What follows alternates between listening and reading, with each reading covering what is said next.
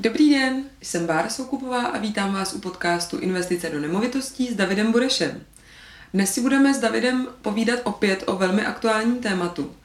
A to je uh, růst cen nemovitostí, a jestli nás čeká i v budoucnosti a jestli je šance, že ceny se zastaví nebo budou třeba klesat.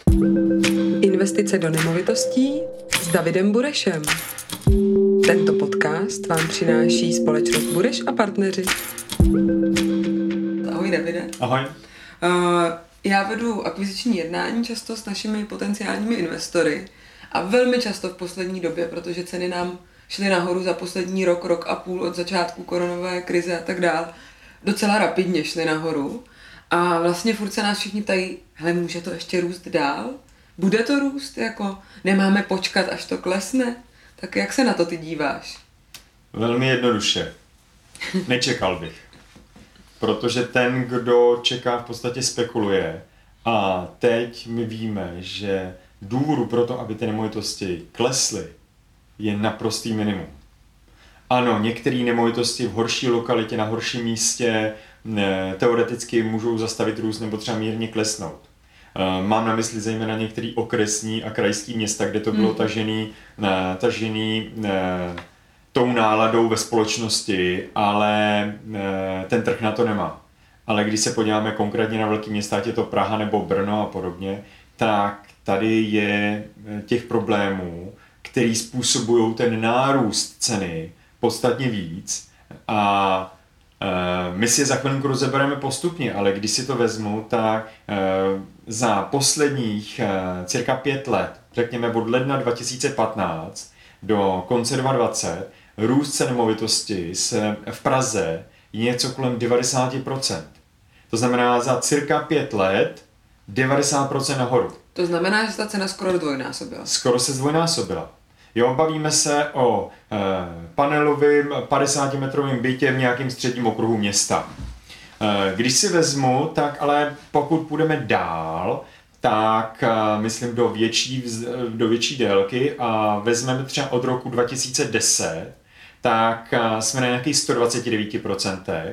A tady je potřeba vědět, že mezi 2.10 a 2.14 většina těch bytů eh, po té nějaký korekci, po finanční krizi, tak jako stála na místě.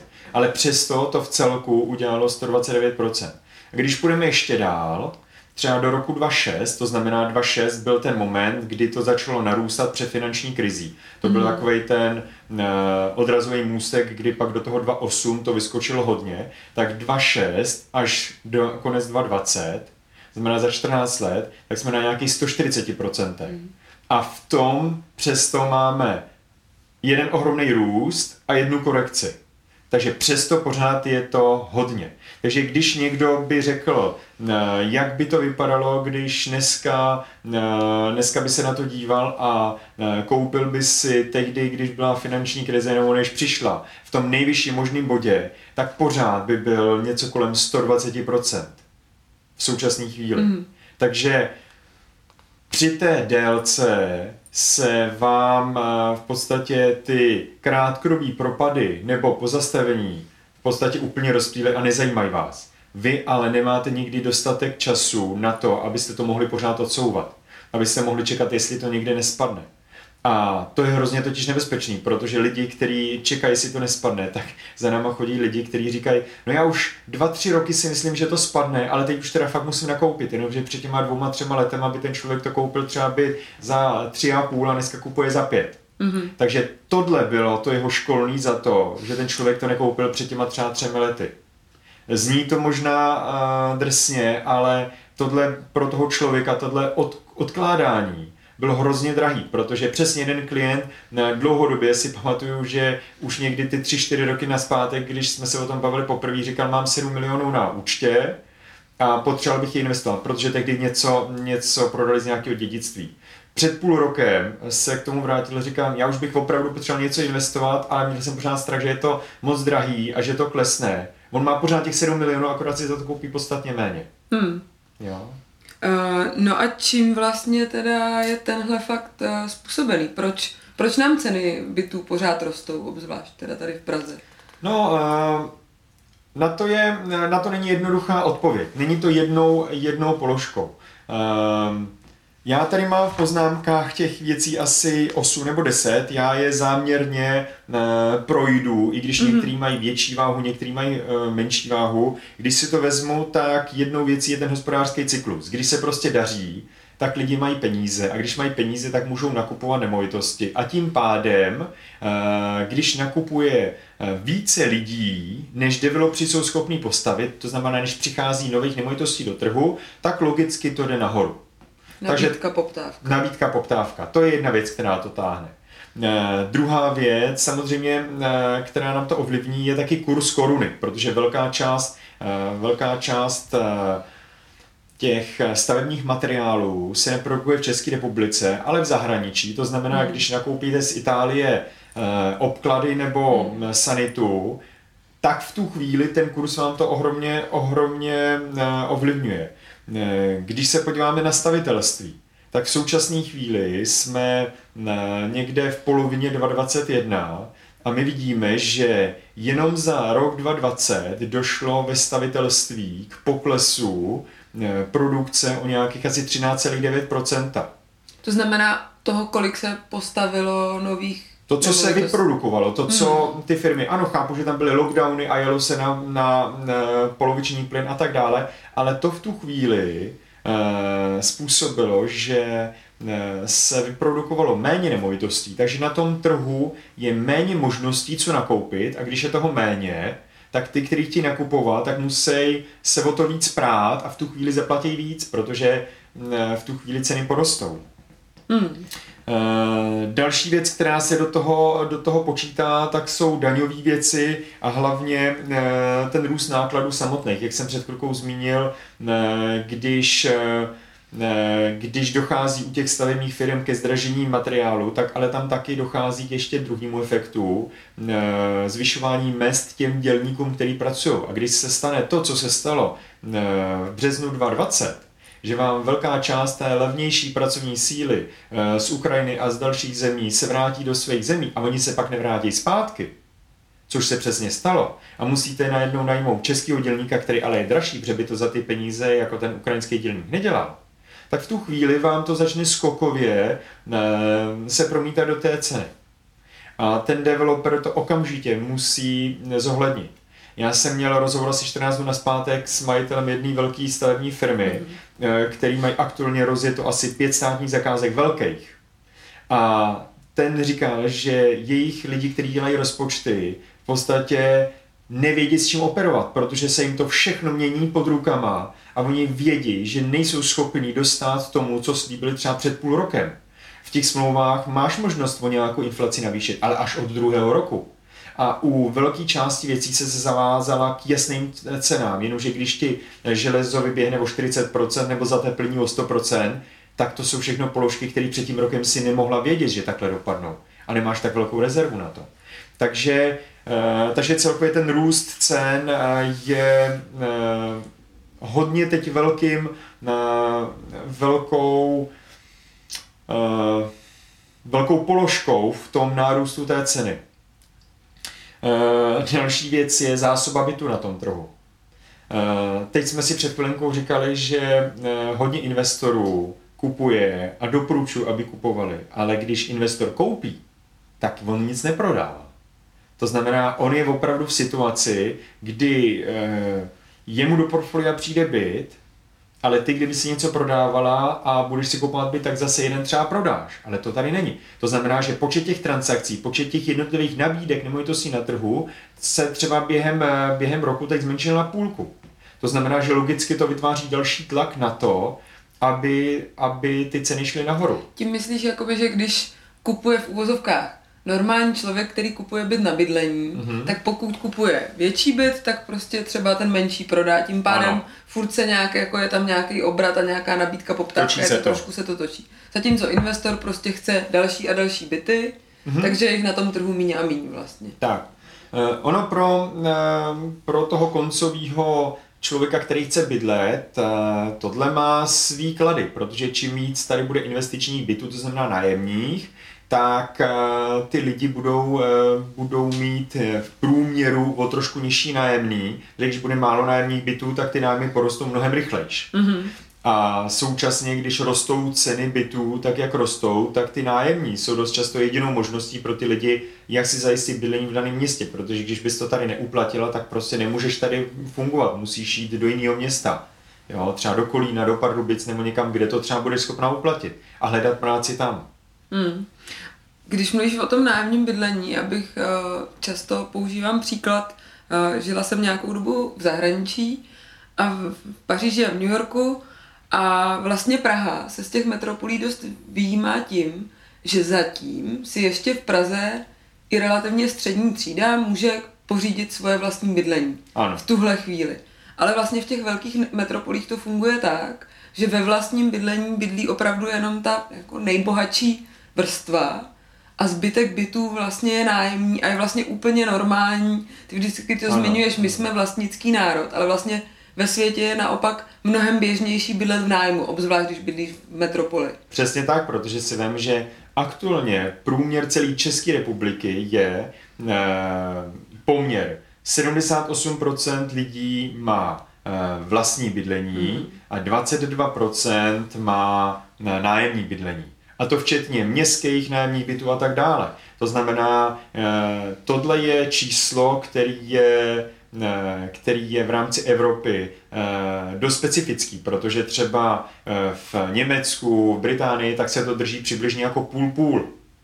A přesně co si zmínila ty velké města, třeba zrovna ten Londýn nebo Paříž, tak v tom v těch místech, kde většina lidí chce bydlet, to znamená v takovém tom středním okruhu, tak právě je málo vlastnických bytů, tam jsou většinou ty nájemní byty a ty lidi, kteří si to můžou pro sebe dovolit, jsou spíš většinou až ty okrajové části, kde je to levnější. Ale hmm. znamená to třeba hodinu dojíždět do města nějakým vlakem nebo autobusem nebo nějakou kombinací. Hmm. A to je vždycky cena za to, jestli budu bydlet blíž té své eh, práci, za cenu toho, že zaplatím prostě vyšší, vyšší kupní ceny. To znamená, že vlastně my očekáváme, protože otázka těch lidí je velmi často, no ale kam to ještě poroste a teď si to pak nikdo nebude moc dovolit. Ale my vlastně očekáváme fakt, že nám to potvrzují i developeři, kteří už se podle toho chovají s tím, jak plánují svoji výstavbu, že vlastně nás čeká nějaká trošku nucená změna myšlení, minimálně v Praze. To rozhodně, protože velká část developerů už teď v tuhle chvíli uvažuje o tom, a některý nejenom uvažují, ale už realizují, že e, výstavbu bytů stavějí pro investiční fondy, anebo velký, eh, velký investory, kteří mm. to pak celý koupí a celý to budou pronajímat. A důvod je ten, dokonce i někteří developři si to sami budou chtít nechat a pronajímat. A důvod je ten, že eh, v současné chvíli některé ceny už jsou tak vysoké, že si je přesně střední třída nemůže v daných lokalitách dovolit. Ale nájem si dovolit můžou. Mm. A je potřeba vědět, že eh, my v tuhle chvíli máme ještě několik dalších omezení, jako například eh, hrozně pomalý povolovací proces. Mm-hmm. A když ten developer 8 let nebo 9 let připravuje to, aby vůbec kopnul do země, tak si vemte, že ten pozemek, který draze nakoupil, eh, ty lidi, ty architekti a všichni, kteří na tom celou dobu pracují, stojí hrozných peněz. A to musí všechno potom přenést do té koncové ceny. To znamená, že když se to tímhle tím způsobem vyvíjí, tak ty ceny na konci prostě půjdou nahoru a ten developer stojí před rozhodnutím vůbec do nového projektu nejít, to znamená vůbec nekupovat ten pozemek a nedělat těch 8 hmm. let tu práci na tom, nebo to udělat, ale bude to prostě drahý. Hmm. To znamená, že to je jedna z dalších věcí, která nám a, tlačí na růst ceny. A když si prvé zmínila, jak to ještě může daleko růst, kam to může růst, to, to je neomezený. Hmm. Protože i mzdy, když si dneska vezmu, tak průměrná mzda, když řeknu, že bude někde třeba 30 tisíc, tak před 30 lety, ještě za minulý režimu, byla třeba 3 tisíce. A taky bychom si řekli, když se to z 3, z 3 tisíc tehdy zvýšilo třeba na 4 tisíce, ježiš, to se mi zvýšilo o tisíc korun, to je o 30%, kam můžou ty mzdy ještě růst. Hmm. Jo, to, to a jsme zpátky u toho, co jsme už na jiném, eh, na jiném podcastu říkali, jsme zpátky u inflace, kdy všechny tyhle ty věci postupně, eh, postupně mění tu svoji hodnotu, včetně těch bytů. Ono totiž by bylo správný, aby jsme se tady nebavili o nárůstu ceny bytů nominálně, ale reálně. To znamená, že bychom od toho odečetli inflaci, protože pak najednou to budeme mít očištěný a budeme se bavit, co je skutečný nárůst. Mm-hmm. Protože e, mně se líbí, ještě když jsem studoval na univerzitě ekonomii, e, jak jednou profesor říkal, e, kolik si myslíme, že vydělávali lidi Eh, skutečně, reálně, eh, to byl nějaký rok 93, 94, eh, kdy termínové vklady v bankách dávaly kolem 18%. Tak kolik skutečně vydělávali? A většina lidí říkala, no to bylo perfektní, to určitě aspoň 10% v čistý. Ale vůbec to tak nebylo, protože inflace v daný rok byla mezi 21 a 20%. Mm. Ty lidi měli sice představu, že mají velký úrok, ale ve skutečnosti ztráceli dokonce rekordně nejvíc, co je Hmm. Jo, dneska máš inflaci kolem třeba 3,2% za minulý rok a na spořícím účtě seš někde čtvrt až půl procenta, spíš pod čtvrt procenta na, na takovým tom akčním, na malé částky. Takže ztrácíš v průměru třeba 2,5 až 3% ale tehdy ty lidi klidně byli schopni ztrácet 6-7 mm-hmm.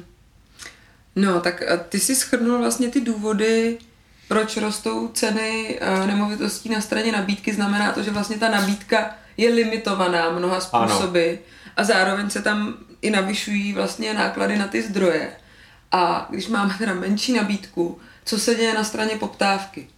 No, to je, eh, to je zase jiný pohled. Na straně poptávky například jeden z faktorů je, že nám, a teď se bavíme čistě o Praze, ale bude to podobný v Brně a v dalších, ale v Praze bych řekl, že je to znát nejvíc, tak tady máme migraci.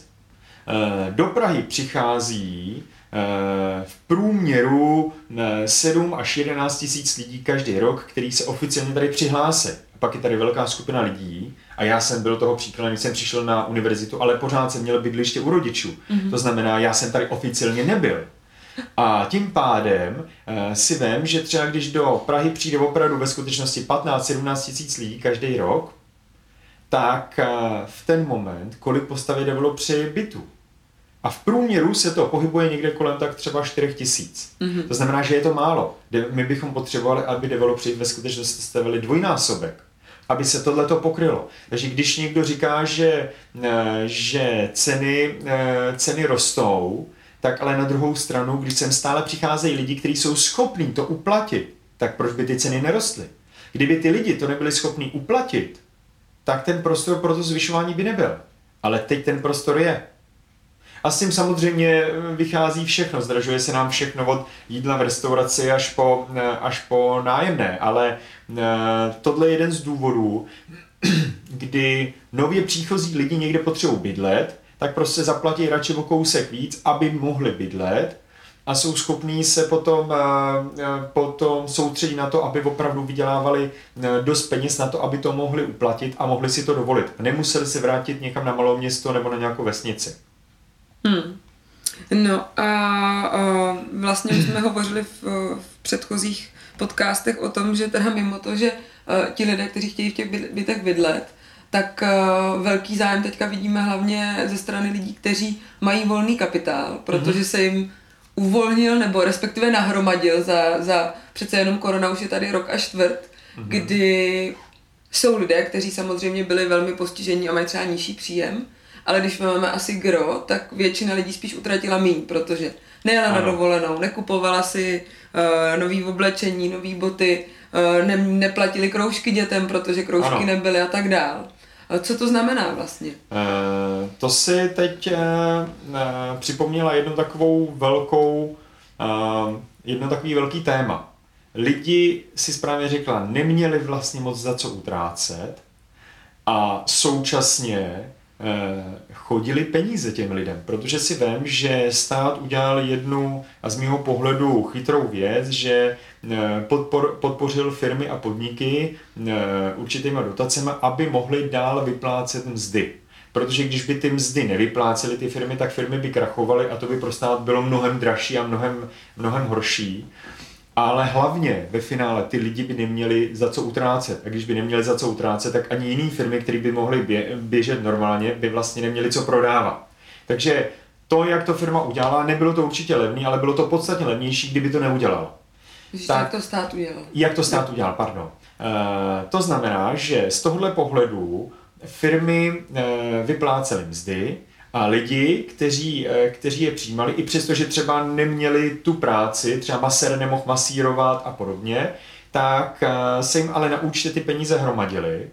A v současné chvíli došlo k velkému nárůstu eh, peněz, který mají lidi na běžných účtech. Normálně se to pohybuje něco kolem jako 80 miliard, kdybychom vzali pár posledních let, ale teď v tuhle chvíli už jsme přesáhli 160 miliard a směruje to ke 200 miliardám.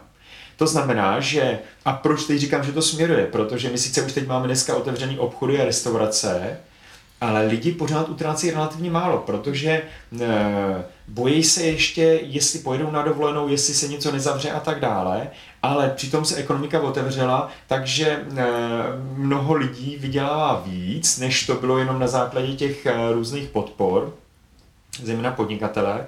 A v tu chvíli dochází k tomu, že je pravděpodobné, že zanedlouho dosáhneme týmy ty 200 miliard.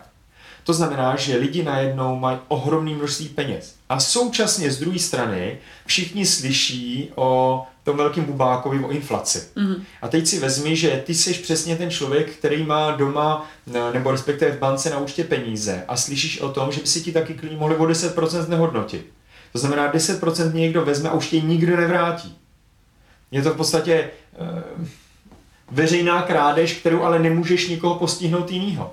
Nebo nemůžeš eh, za to nikoho, žádného pachatele chytit za ruku. To znamená, většina těch lidí si eh, ve své úvaze řekne, aha, takže s těma penězma bych měl něco dělat a neměl bych je držet na účtě. A když tyhle ty peníze vezmou i běžní lidi, a koupí za to investiční byt, respektive myšleno byt, který následně se bude pronajímat, tak tím zajistí, že v průměru se jim ta eh, jejich hodnota toho majetku bude zvyšovat rychlejší než inflace, protože byty, podobně jako akcie v podílových fondech, to dokážou dlouhodobě. Samozřejmě krátkodobě to může nějak se pohybovat, ale dlouhodobě to dokážou a vždycky to dokázali. A stejně tak je to v zahraničí, v třeba v USA si můžeme vzít dokonce 120 letý hmm. pohled a vždycky to bylo nad hodnotou inflace. A tohle vlastně ještě podporuje i řekla bych relativně pozitivní stále situace na úvěrovém trhu a na trhu hypoték. To hodně podporuje, protože dokonce je přímá úměra, e, kdy jsem viděl před časem studii o tom, když klesne na trhu o 1% úroková sazba, kolik vlastně vzrostou ceny na trhu nemovitostí, protože o to víc v tu chvíli lidi nakupují, mm. ale ta nabídka je plus minus pořád stejná, nemůže se najednou dvojnásobně navýšit. To znamená, že teď máme úroky někde kolem 2% přibližně a když si to vezmu, tak eh, ten objem rekordní, který byl v minulém roce ve 2020 a teď, eh, teď eh, za, první, za první půl rok vlastně pokračují ty ohromné objemy úvěrů, tak uh, dosahuje ohromných, ohromných, uh, ohromných sum, který si lidi napůjčují z velké části na byty, které nakupují pro investici. Mm-hmm. Jo, teď v tuhle chvíli se počet bytů, který se nakupují na investici, zvýšil skoro dvojnásobně. Jo, na úkor těch lidí, kteří to kupovali pro vlastní bydlení. Těch je naopak teď méně. Mm. Takže i přesto, že třeba lidé mohou být opatrnější právě v tom nákupu na vlastní bydlení, tak ale pořád tady máme právě dostatek těch lidí, kteří uh, mají volné peníze, mají uh, relativně jednoduše a levně dostupné mm-hmm. financování z bank mm-hmm. a proto vlastně pořád ta uh, poptávka je vysoko nad tím, co vlastně ten trh je schopný nabídnout. Uh, souhlasím s tebou, ale hlavně bych řekl, že je tady pořád ještě velké množství lidí, kterým to teprve postupně dochází a s tím, jak eh, budou vidět a slyšet o inflaci, tak si budou k tomuhle, eh, k tomuhle velkému eh, investorskému uskupení dál přidávat a budou, budou tím pádem navyšovat tu poptávku po těch nemovitostech i v dalších měsících, protože někteří lidi e, do posud koupili jenom byt pro vlastní bydlení, ale teď přesně si řeknou, já bych měl asi ten jeden nebo dva byty koupit, protože ty peníze mám. Jo? A některý lidi dokonce za náma chodí a jsou úplně tragicky vystrašení, že mají na účtě, eh, dejme tomu třeba 5-10 milionů a mají strach, že o to přijdou. Hmm. Jo, to znamená, že a takovýhle lidi mají třeba bonitu na dalších 30 milionů si půjčit z úvěrů. To znamená, že ty lidi to chtějí řešit i hned, chtějí nakupovat okamžitě. A když eh, my i klienty, zrovna nedávno jsme informovali o tom, že eh, ceny se zase opět, eh, opět posunuly výš, tak chceme i těm lidem dávat najevo, že nejde o to soupeřit s cenou. Typu, teď to vyrostlo o 300 tisíc na trhu, tak počkáme si to zase nespadne. Ne, to, to v podstatě je špatná cesta. Soupeříme s časem. My soupeříme s časem, přesně tak. Super, no. děkuji moc, Davide.